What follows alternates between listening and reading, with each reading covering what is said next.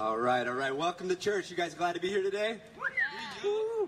So glad to have you guys here. If we've never met before, my name's Josh and uh, one of the pastors, and just want to thank you guys for being here for church outside. Now, one of the things I hate is when people just talk about the weather. You know, like, let's talk about something of substance. But I feel like I need to talk about the weather. I mean, we when we said we were going to do church outside for September and October, we knew that there was some risk involved in that, and uh, it's just God's been so good to us. And so, can we just celebrate God for just a second? That's awesome. We're just. Uh, it's been great. It's been really good. So we've got two more weeks of church outside, and uh, thank you guys for coming, being a part of it. And uh, I know I have some people watching online as well, and so we're thankful that you guys are able to tune in as well. Hey, one of the things we want to do is we want to be able to help make this just a, a good experience for you guys. And so, uh, in order to do that, a couple things to point out. First of all, uh, if you have a phone, make sure you go to your app store, Google Marketplace, whatever that is, and get Charles River Church's app. You just type in the name of the church, and you can get that. If you have the app, go ahead and pull it up. Uh, there are lyrics for all the songs right there. So on the top right of the app, if you just click music, then you can actually see. Uh, that prevents us from having to put up a screen with the wind and everything that's kind of risky. Uh, and so you can have the lyrics right there for that and uh, that's there for you. And then also, the city of Boston has asked us to uh, have everybody check in just in case we need contact tracing. And so on the left there, top left, is a connection card. Just give us your name and uh, your email, let us or your phone number, let us know that you were here. Uh, if there's anything else you want to communicate, by all means, please use that. Let us know how we can pray for you, things like that. But that is there Uh, for you. So we just want to help you with that. Uh, also, a few little details. Uh, we have a restroom back there. So if you see the colorful cross painted on the wall there, that door there, if you go in there on the left, there's restrooms for you. We don't want anybody to have to sit on the ground, so we've got chairs at the back over there under that white tent. And then for kids, we've got bags, uh, kids' activity bags with some stuff for them. And so if you have kids, make sure they uh, they get that. But hey, before we continue on in worship, I just want to point out two things. First of all, uh, today after the gathering for our young adults, we have a Young Adult Connect. And so, young adults, we'd love to have you uh, just meet up with us over at uh, Time Out Market uh, in Fenway neighborhood. It's just like two or three miles east from here, you can go there, and we're going to meet on the lawn and just ha- grab some food and hang out and get to know each other a little bit better. And so uh, that's for you guys, young adult, adults. You might say, who is a young adult? What's the age limit? There is no age limit. If you feel like you're a young adult, just go. Uh, so yeah, we'd love to have you be a part of that. And then also next week, this is exciting. Next week is our 10 year anniversary as a new church. Let's yes, go. that's exciting.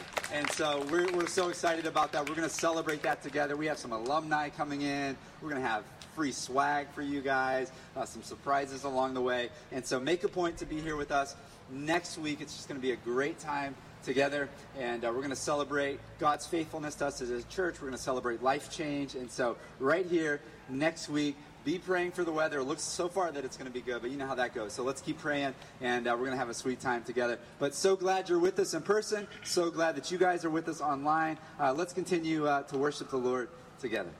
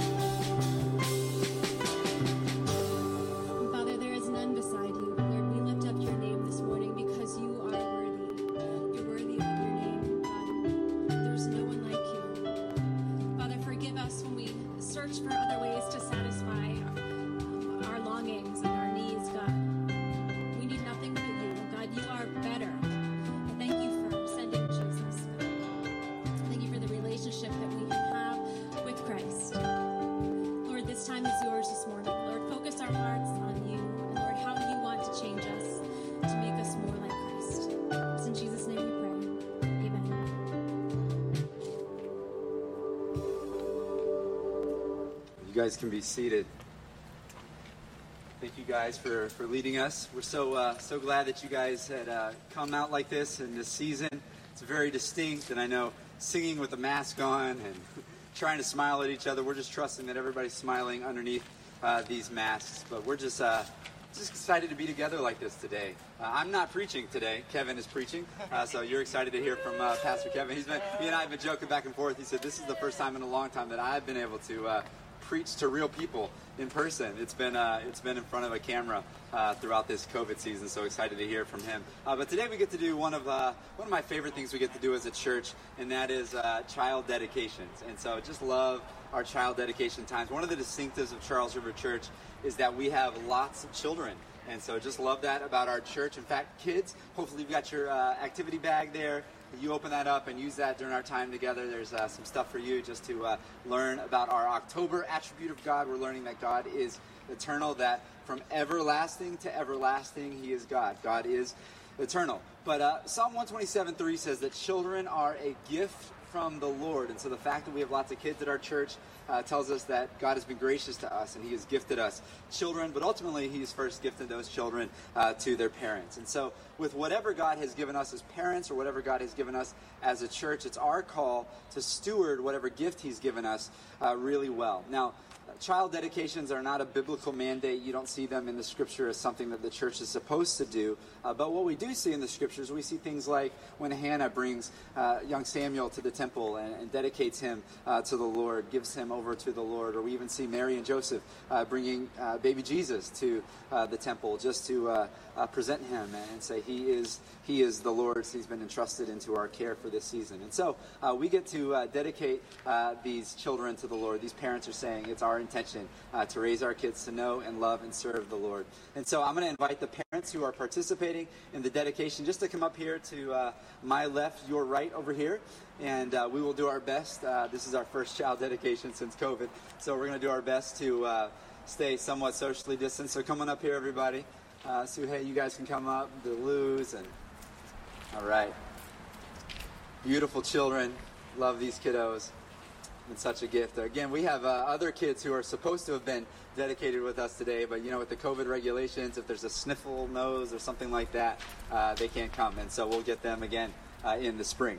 But uh, just so glad we can, can do this uh, together. Children are a gift. Every good and perfect gift, the Bible says, comes from the Lord. So I know uh, these families have uh, family also watching along online, so we're glad that you guys are tuning in with us. But you come on up here and uh, you can squeeze behind me and just come all the way over here, guys. And Michelle and Jake, you guys can keep coming up so everybody can see you. And if families watching online, they can they can see you as well. One of the things uh, we ask the families to do is to just choose a, a passage of scripture that's meaningful to them and to their parenting. And so you'll hear from each of these these families uh, just a scripture uh, that they read that is saying, "Hey, we as a family are looking to the Lord to guide us," and also saying that uh, it's our intention uh, to raise our kids to uh, believe.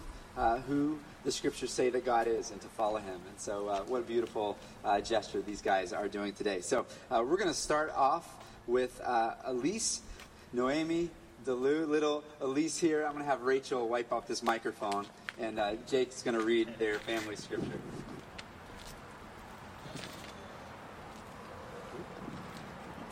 All right, for Elise, we picked Psalm 8, 1 and 2. Uh, it says, O Lord, our, our Lord, how majestic is your name in all the earth. You have set your glory above the heavens. Out of the mouth of babies and infants, you have established strength because of your foes, to still the enemy and the avenger. That's Elise, Noemi, Delu. Beautiful.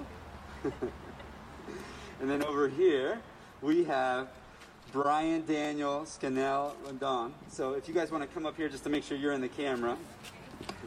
And uh, who's going to read our scripture for us?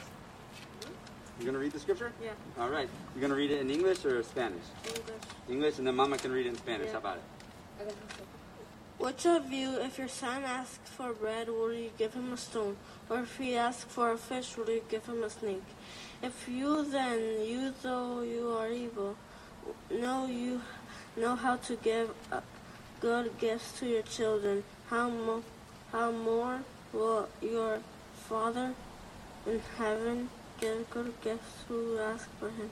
So to everything, do to what, what do you have to do to others? Do to others. Yeah. To to others what you would have them to do for you. For the sons of law and the prophets. The other four. This one too? Yeah. Train up a child in the way he should go, even when he is old and he will not depart from it.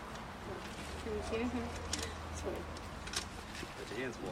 Ah, I in Spanish. ¿Acaso alguno de ustedes sería capaz?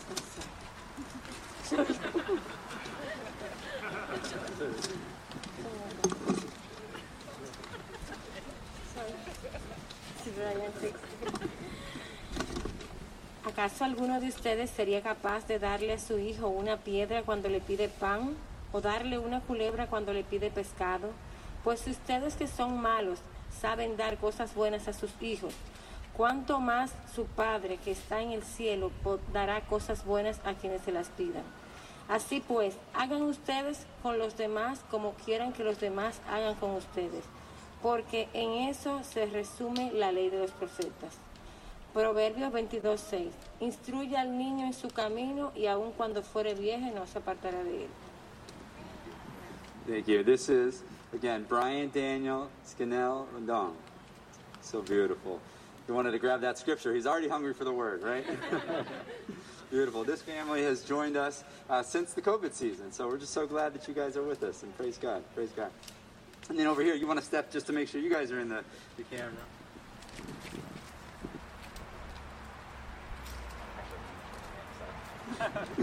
Uh, this is Skylar K. Corrigan, and uh, you guys were away during COVID for six months, but you're back, and uh, so excited to have uh, Skylar uh, dedicated.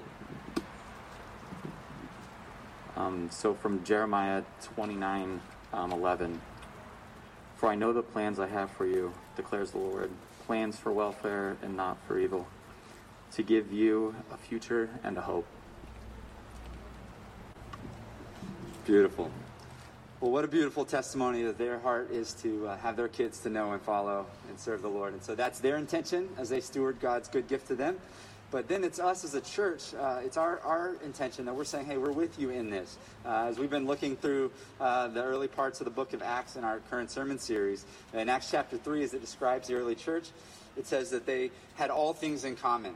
And so uh, they have all things in common means we even uh, say, hey, we'll take on the responsibility to help you as possible uh, to raise your kids to know and love and serve the Lord. And so uh, we're with you in this, guys, and we just uh, we love you, and uh, we're just so uh, so excited to celebrate your your gift of a child along with you. So here's what I'm going to ask you to do: if you feel comfortable, and for family at home as well, if you feel comfortable, if you just want to stretch out your hand towards these children as we just pray God's blessing over them and just commit them to the Lord, commit these families to the Lord, we're going to pray together. Let's pray.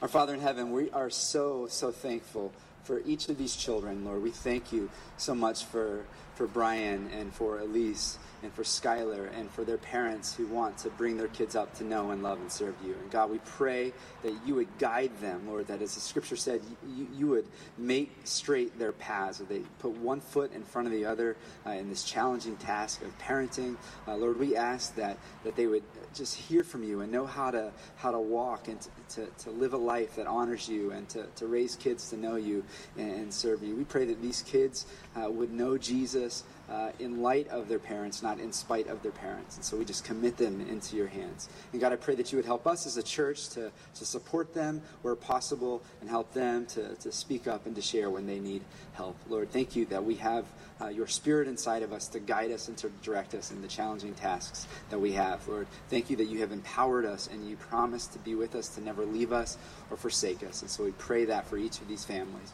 God, we pray your blessing on them as they commit their children to you. These children are yours. Give them to you. We entrust them into your care. In the name of Jesus, we pray. Amen. Amen. We love you guys. Show them some love.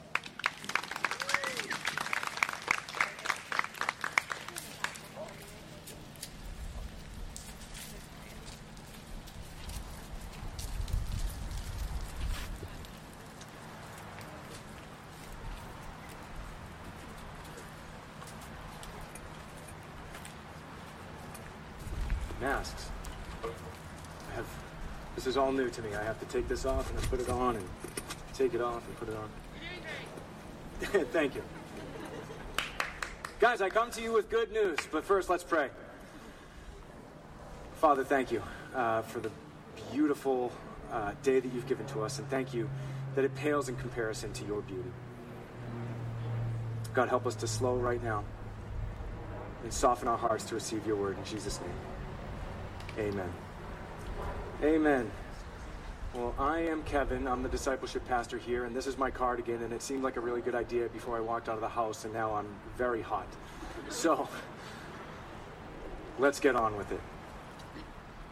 Guys, I have a hard time with guarantees. I don't know about you, but I have a hard time with guarantees. Like, anytime I hear a guarantee on the radio or the television, or somebody makes a guarantee to me, uh, immediately my skeptical hat goes on because the, the reality is you can guarantee something to me, but there are so many variables that you don't have control over that I don't know if I believe you. Like, unless you have all the control over all the variables, how can you actually make a guarantee?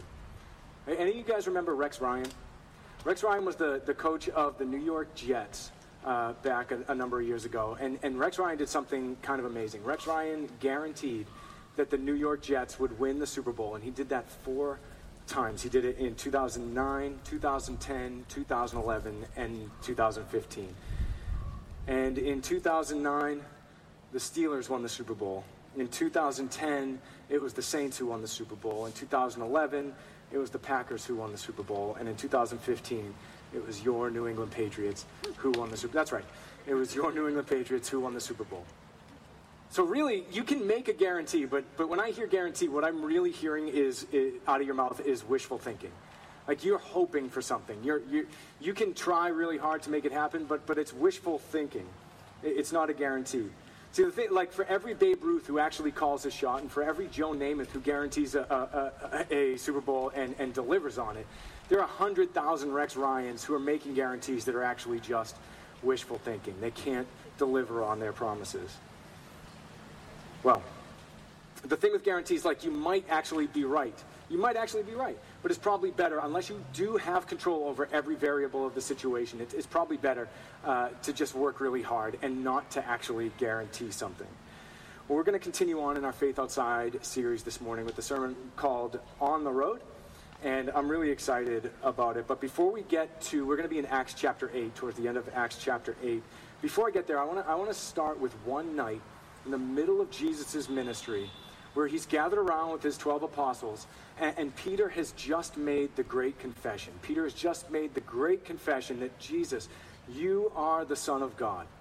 You are the long awaited Messiah. You are the Savior of the world. And Jesus affirms him, and then he says these words He says, I will build my church, and the gates of hell shall not prevail against it. Now, when Jesus says that, I will build my church and the gates of hell will not, shall not prevail against it, is that wishful thinking? No.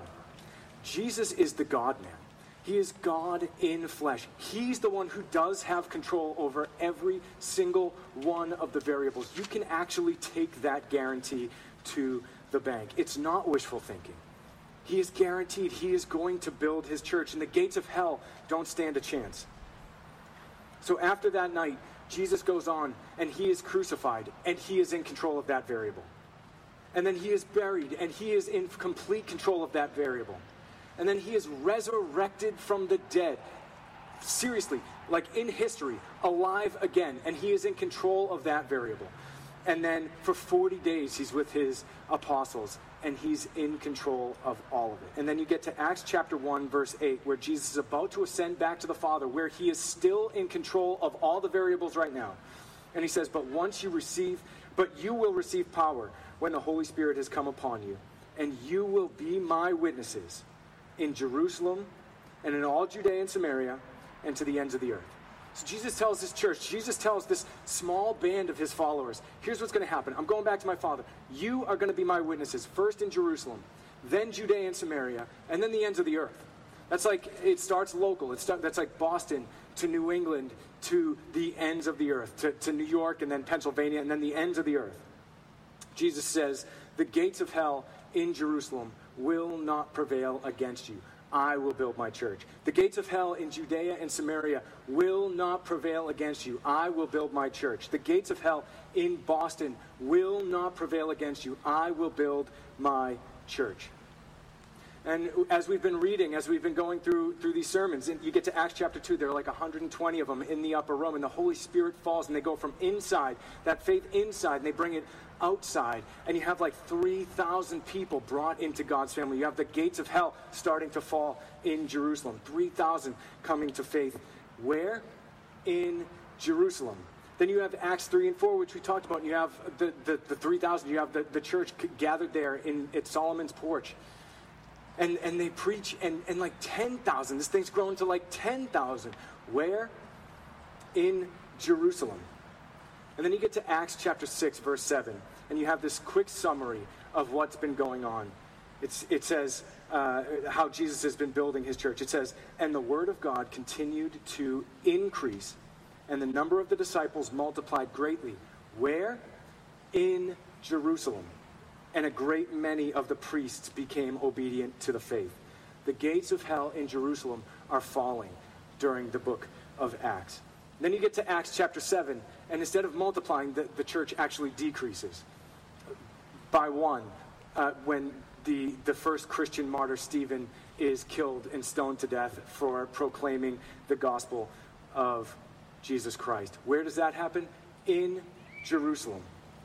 Jerusalem. Jerusalem, Jerusalem. So we're seven chapters into this book, and we're still in Jerusalem. Now, the gates of hell are falling in Jerusalem. And that's great if you're in Jerusalem. But what about Judea and Samaria and the ends of the earth? Jesus promised to build his church there also. Well, in Acts chapter 8, verse 1, it says this And there arose on that day a great persecution against the church where? In Jerusalem.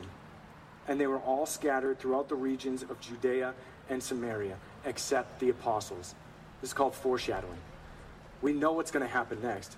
A question What happens when the church gets scattered into Judea and Samaria? What's going to happen when, when God forces a bunch of Christians to leave Jerusalem and go into Judea and Samaria? You know the answer. The answer is they're going to talk about Jesus. And the gates of hell are about to fall in Judea and Samaria. They can't withstand the church, they can't withstand it. Now, in 8 4, it says, Now those who were scattered went about preaching the word. Of course they did. Of course they did. It's in their nature. It's in our nature as Christians. We can't help but talk about Jesus. Like as a guitar player, as somebody who plays guitar, I walk into a room and there's a guitar in there, I can sense it before my eyes even see it. Like I know, like I walk in, I'm like, there's a guitar in here. And you better believe, like, the longer I stay in the room, the, the odds of me going and touching that guitar grow drastically. And, and depending on how long I'm in that room, like, I'm to play that guitar. At some point, that guitar is going to be in my hands. It's in my nature. I love, I love guitar. It's in my nature. I have to, I have to touch it. Well, as a Christian, as a Christian, it's in your nature. When a Christian goes into a new setting, he or she is going to talk about Jesus. You go into a new setting, your, be it your job or, or your school or your family or, or a new city, a new neighborhood, or, or even, God help us, social media. You put us on to, into a new setting. Given enough, enough time, Jesus is going to shine forth. At some point, he's going to come out. And, and if he doesn't, then something has gone wrong there. What I don't want you to hear me say is this that, that every encounter that you have with every stranger on the street needs to be one of those, hey, if you die right now, do you know where you're going to end up? Like, first of all, that, that kind of presents Jesus just as kind of this death insurance. Like, you want to go to heaven, don't you? Well, then you just got to pray this prayer and then you'll go to heaven. No, Jesus is the way, He's the truth, He's the life. He is the treasure above every other treasure. He is the one that has saved us and redeemed us and given us life eternal. So he's more than just death insurance. So don't hear me say that you just need to be walking up to strangers saying, hey, do you know where you're going to go if you die? First of all, if somebody walks up to me and says, do you know where you're going to go when you die? I'm like, excuse me, like, do you have a knife? Um, give, me, give me a few minutes. Um, but he's more than just death insurance. But more often than you're interacting in those conversations, um, we should be looking for inroads. We should be praying for inroads. We should be praying that the Holy Spirit would use us to be able to speak up and, and talk about the thing, the one. value. Not like if God throws you, and it's just like, oh, it would be so easy to, to walk into this situation, right? Shrink back from it. Repent, get up, pray, and do it again. See, I was a young Christian in a job where nobody there knew that I was a Christian, and I felt like a rock in a hard place, and like I didn't know what to do. I didn't know how to break into that conversation. I didn't know. Just pray. Pray that God would open up those doors, and pray that you'll have the courage to walk into it. See, that inside faith that you develop becomes an outside faith. So I'm just going to leave that uh, between you and the Holy Spirit and your connection group. But at some point, Jesus is going to have to shine forth if you're a Christian. He's going and, and he's going to use you. And it's the most beautiful thing because Jesus is the one who is building his church. He's the one who's building his church, but in an amazing way, he is using his church to build his church. Like when you build a house, you don't use a house to build a house. But the church isn't a structure. We, we know that. Above most people, guys, we know that. Like, you know that. We're a family. We're a family that God has redeemed and. And we are a family that doesn't want to be selfish and keep this to ourselves. We are a family that is constantly on the lookout for those who are looking to be adopted into the family so that we can spread the, the peace and the mercy and the reconciliation and the Jesus and the hope that is Jesus Christ to other people so that they can go and spread it to other people because this thing is going global. It already has and it continues to go. See, in the early in the early chapter uh, of Acts, as we've looked at, it goes from 12 people to Acts chapter 1, you got 120. To Acts chapter 2, now you got 3. Acts chapter 4, you got 10,000. But after God forces the church out of Jerusalem, you don't get numbers anymore. It just multiplies too quickly. You can't keep track of it. And that's where God works. That's the beauty of it. You can't keep track changed. You can't you can't keep track of it because it's just going so far. There's no souls that are being redeemed. We lose the numbers. Because God is going to accomplish his purpose. Humanity back himself. And he might and has used the tool of persecution and pain occasionally in order to accomplish his mission of spreading this kingdom. Because, as we just sang, more than all comfort, Jesus is better. His kingdom, broken kingdom, is better. We know it. Make my heart believe. More than all comfort, Jesus is better. Guys, if we can embrace that, church, if we can embrace that, there is no telling what to do through us. The gates of hell here in Boston don't stand a chance. So, you have a bunch of people dispersed all throughout Judea and Samaria. But Acts chapter 8 kind of focuses in on this one guy in particular, and his name is Philip. And he's the apostle, because it's a while, a, a- little while, like the, the apostles actually um, remained in Jerusalem, whereas you get 10,000 other Christians just kind of wandering around, talking about Jesus, doing their work, learning to live, dealing with persecution. So it's not Philip the apostle, but it, it might be Philip, the one of the, the, the first deacons who was appointed uh, in that church of Jerusalem. But he had the privilege the news of Jesus in Samaria and watching the gates start to fall. See, quick background, very quick background, but the Samaritans and the Jews did not get along. They had never, they hadn't gotten along. And so, Philip, while he was raised in that culture and, and probably had a deep seated like distaste for Samaritans, now he's in that situation, but under the example of his Lord Jesus, who did interact with Samaritans, who did treat them kindly, and who even used a Samaritan as the hero in one of his parables. Under Jesus's under Jesus's example, Philip walks out and he listens and he obeys and, and he he follows Jesus's example and he interacts. And and he shares Jesus with the Samaritans. And preaching of the church starts to grow and those gates start to fall. Why? Because Jesus guaranteed that it was going to happen. Jesus guaranteed that it wasn't just going to stay in Jerusalem, it was going to Judea and Samaria and to the ends of the earth. Why? Because Philip was obedient and he listened to the Spirit and he walked out in faith and did what Jesus asked him to do. So not only did Philip have the privilege of preaching the gospel in Samaria and watching those gates fall in Samaria, he follows the, the Holy Spirit's prompting. And we'll read together in Acts chapter 8. Acts chapter 8, starting in verse 26. If you have your Bible or your church app or, or, uh, or even just Google, I'm going to be reading in the English Standard Version or ESV. But Philip had the opportunity to share the good news of Jesus and send it with somebody to the ends of the earth. We'll read together Acts chapter 8, verse 26. It says, Now, an angel of the Lord said to Philip, Rise and go toward the south to the road that goes down from Jerusalem to Gaza. This is a desert place. And he rose and went. And there was an Ethiopian, a eunuch, a court official of Candace, queen of the Ethiopians, who was in charge of all her treasure. He had come to Jerusalem to worship and was returning, seated in his chariot. And he was reading the prophet Isaiah.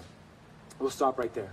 So, Philip, going about his business, looking for opportunities to bring Jesus to anybody and anybody, under the prompting of an angel, walks along the road way out of his way, but he trusts and he goes and he obeys.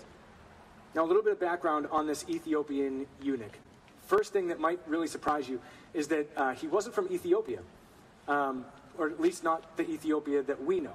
Uh, he was from probably from the kingdom of Cush, uh, a kingdom just south of modern day uh, Egypt, in what would be northern Sudan today. So you got Egypt and then Sudan and then and then Ethiopia. So he was probably from a little bit more north than what we think of as Ethiopia, and we know that because it says that he was a, a high-ranking court official uh, in for for Candace, the queen of the Ethiopians. And Candace was actually not her name; it was her title. Just like Pharaoh was the title for, for the ruler of Egypt, eh, or Caesar was the title of the ruler of Rome, Candace was the title of the ruler of the Ethiopians, or the, or the Cushites. So we know that that's, that's where he was from. And, and we know that he was probably a God-fearer at the very least. Not a Jew, but a God-fearer who had come to Jerusalem to worship. Now, we don't know exactly why he or how he found out about the God of Israel. Um, it could have been there was that uh, Zipporah was Moses' wife, and she was also from Cush. So it could have been a connection in that way. Just don't know. But one way or another, he had found out about the God of Israel and went to Israel, uh, went to Jerusalem to worship that God.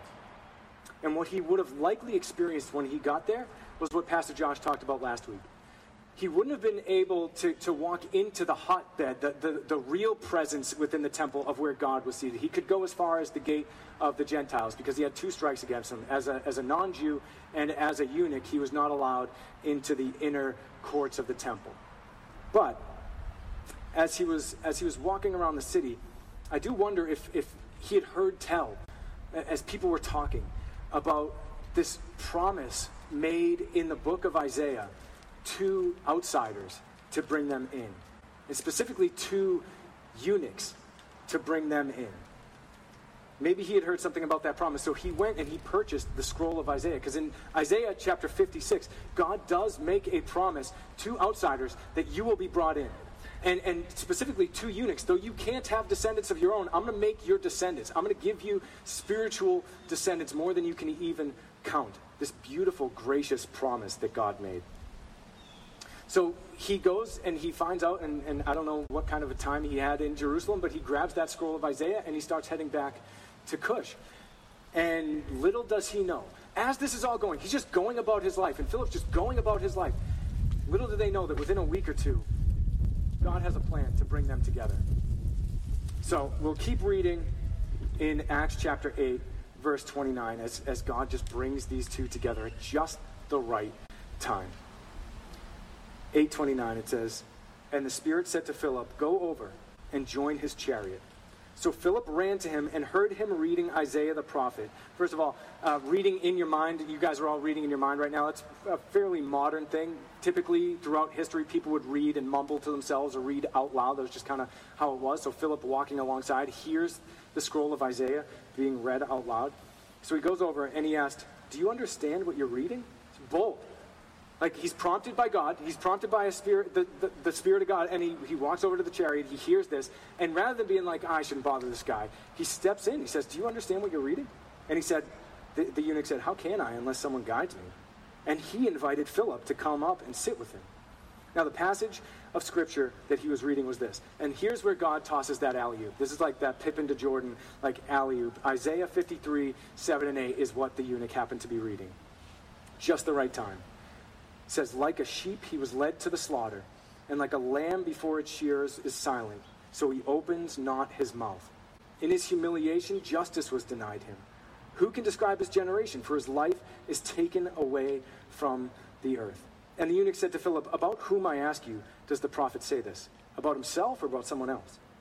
Then, pay attention to this right here. Then Philip opened his mouth. Sometimes we just need to open our mouth, guys. Then Philip opened his mouth. And beginning with this scripture, he told him the good news about Jesus. The whole Bible is about Jesus.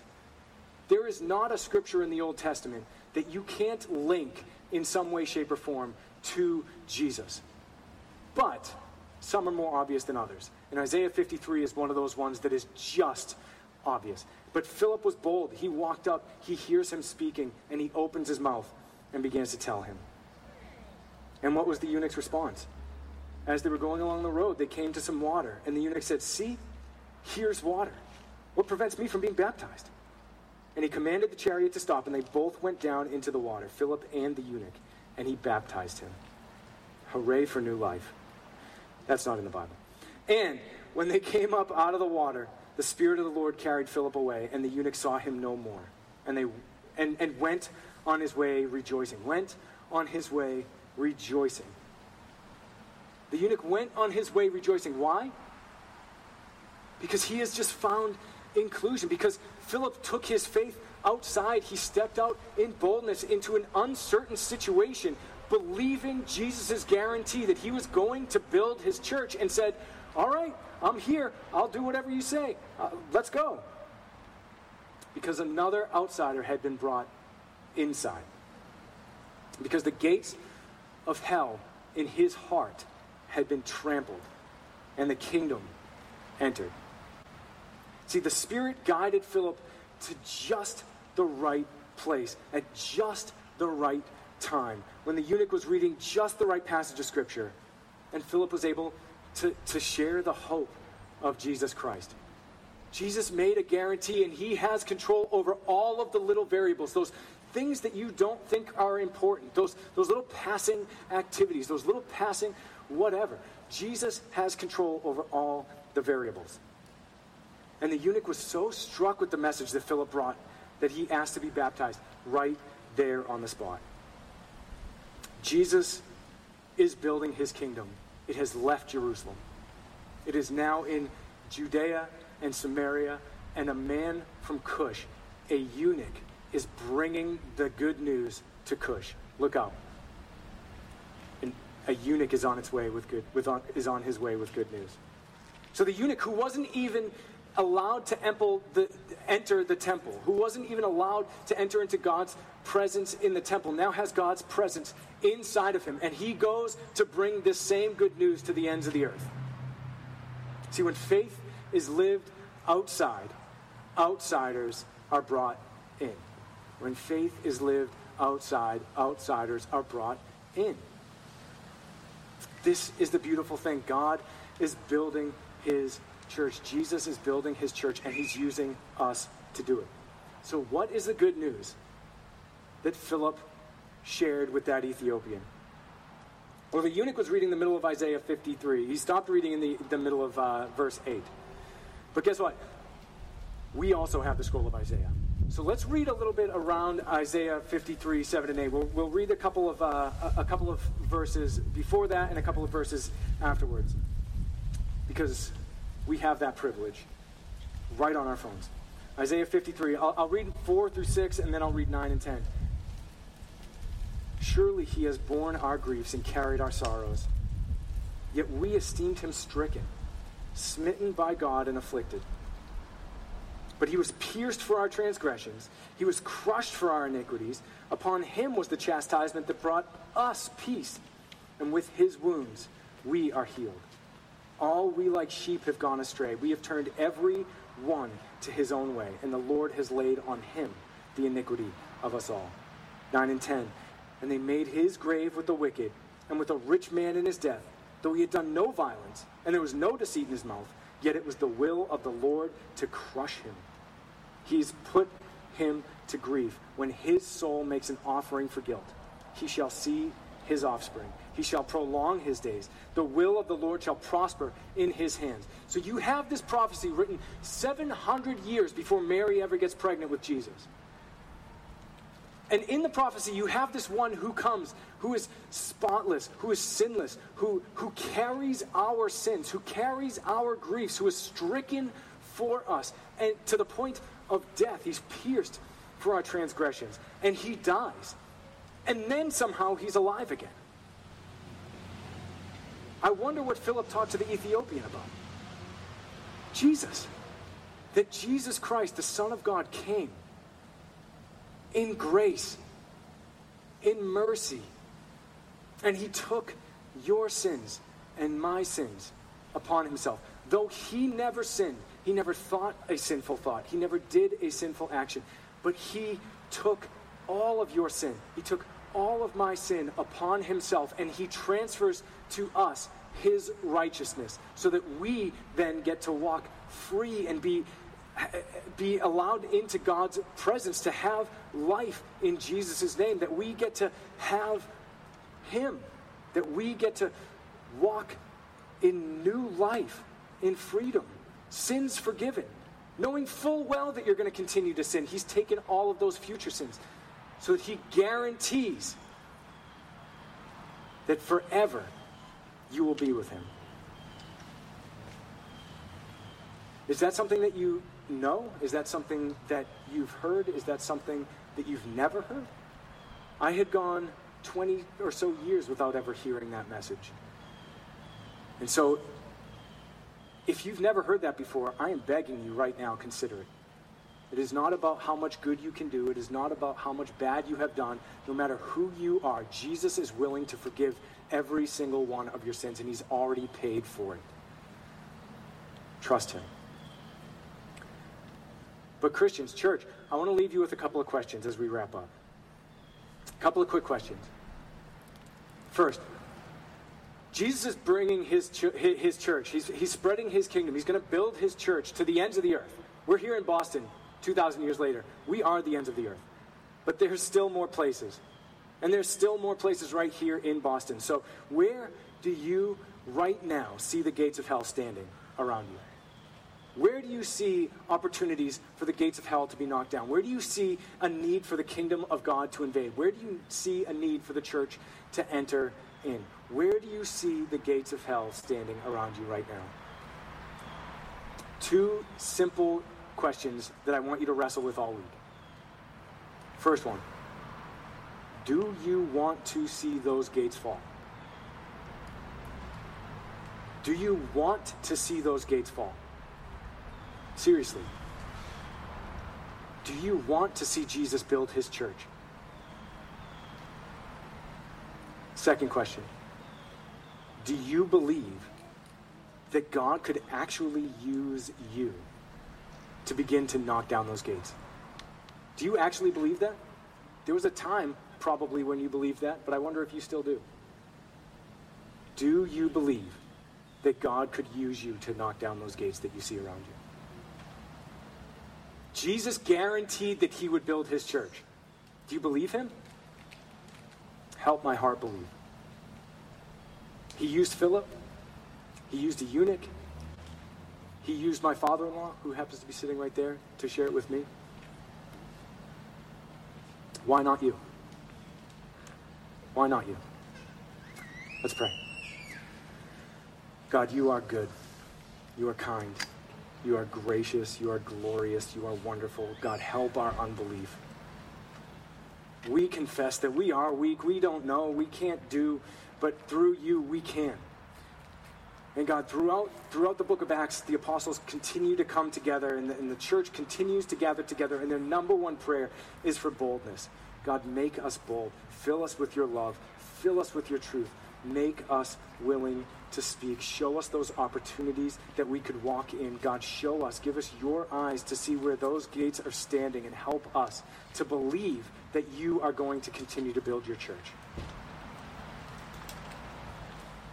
Forgive us for our lack of faith. God, thank you for your faithfulness, that even when we are faithless, you remain faithful. God, wherever this week takes us, please remain on the forefront of our minds and help us to believe that you want to use us to continue to build your church. We give you all praise, glory, and honor in Jesus' name.